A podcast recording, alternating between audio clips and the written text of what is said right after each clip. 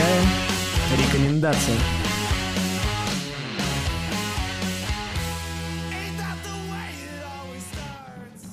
Добрый день, вечер, утро, ночь, дорогие подкаст-слушатели.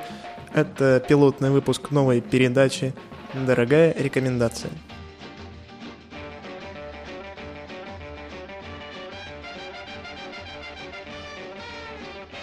Передача полностью авторская.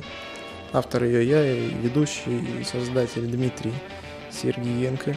Ссылки на твиттер присутствуют.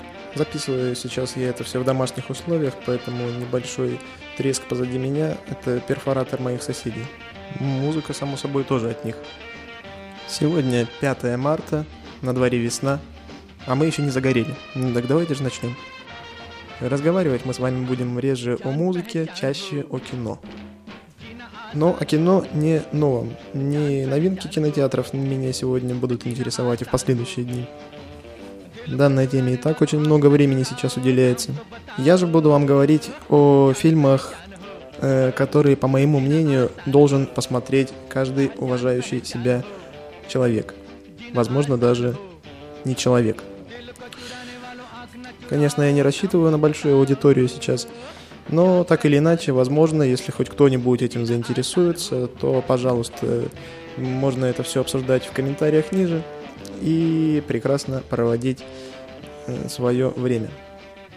Итак, что же, давайте, наверное, начнем. Рекомендую. Подкаст э, аналитического формата, то есть я буду говорить о кино, подразумевает тот факт, что вы его уже посмотрели. Просто с такими условиями можно будет больше тем осветить. Поэтому сейчас можно нажать на паузу и посмотреть фильм, который я сейчас буду обсуждать. Обсуждать я сейчас буду фильм под названием «Призрачный мир». Фильму уже, дай бог, 12 лет.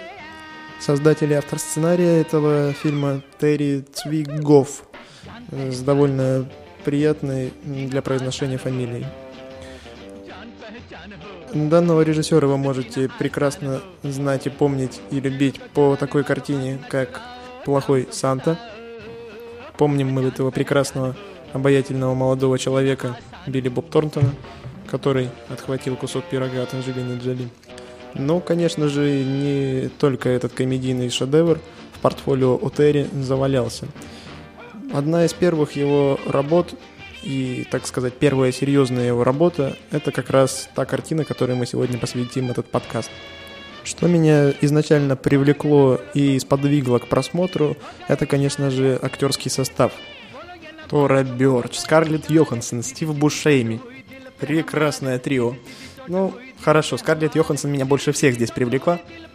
Она здесь совсем молодая, с кривыми зубами, невинным лицом. Совсем не то, что сейчас. Сплошной секс. Э, ладно, давайте закончим со Скарлетт, так как у нее здесь все равно практически второстепенная роль. Она большой смысловой нагрузки не несет, это подруга главной героини. А вот насчет главной героини поговорить стоит довольно-таки плотно, потому что Тора Берч, которую родители, кстати, назвали в честь скандинавского бога грома и молнии Тора, очень даже любопытный персонаж – эта девочка влюбляет в себя умы и сердца аудитории буквально с первых кадров фильма. Э, в тот момент, когда она танцует под дурацкую индийскую песню у себя в квартире, честно говоря, улыбка с лица не сползает еще довольно продолжительное время. А ее далее следующие э, циничные милые шуточки в отношении общества и окружения э, ну, заставляют просто такие вопить от восторга. Бунтарский внешний вид, отрицание всего и вся – это ее лекарство от лживого и эгоистичного мира, в который она попадает после окончания старшей школы. Университету она сразу объявляет бойкот и решает жить в свое удовольствие, ни черта не делая, а просто развлекаясь и ни черта не делая. За собой она подтягивает милую Скарлетт Йоханссон, ее лучшую подругу, и вместе они прекрасно начинают проводить время никак. Согласен, начало немного банальное. И по большому счету, слишком большого развития все-таки в сюжете ожидать не стоит. Это драма о таком молодежном протесте, который каждый из нас пережил, возможно, кто-то переживет, понимая, что мир жесток, и то, что общество на тебя плевать, а тебе, по сути, плевать на общество, конечно, хочется иногда задуматься и сказать, а, может быть, к чертям это все послать. Многие так думают, а Тора Бёрч взяла и сделала. И находя утешение в детских забавах и прослушивании старых пластинок, она начинает проживать свою жизнь довольно-таки банально. И вот проходит совсем небольшое количество времени, и у нее возникает первая любовь. Ну, конечно же, как без нее. И все бы ничего, да вот влюбляется девочка совсем не в Джастина Бибера. Холостяк, неудачник, коллекционер старых пластинок, который уже своим бездействием, можно сказать, загубил свою жизнь и оказался выбором главной героини. Начиная с этого момента она теряет своих близких людей, которые осуждают ее выбор, усложняет тем самым и без того хреновую ситуацию.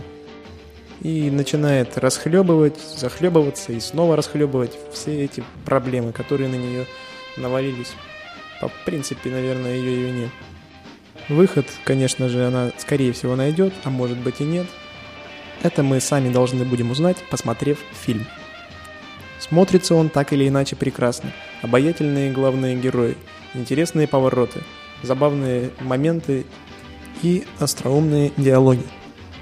Все здесь хорошо, и режиссура, и сценарий. За сценарий, кстати, в 2002 году Терри был номинирован на Оскар и не получил его. Еще один приятный нюанс – это музыкальное сопровождение. Я действительно тащился от тех моментов, когда Две девочки просто идут и ничего не делают, и музыка играет такая волнующая, как будто сейчас э, будет, не знаю, цунами или э, русские начнут сбрасывать ядерные бомбы. Но ничего за этим не происходит, и ты получаешь кайф от того, что тебя обманули. А ты повелся, дурачок. Ну, конечно, как и везде, самое приятное здесь — это подтекст и скрытый смысл.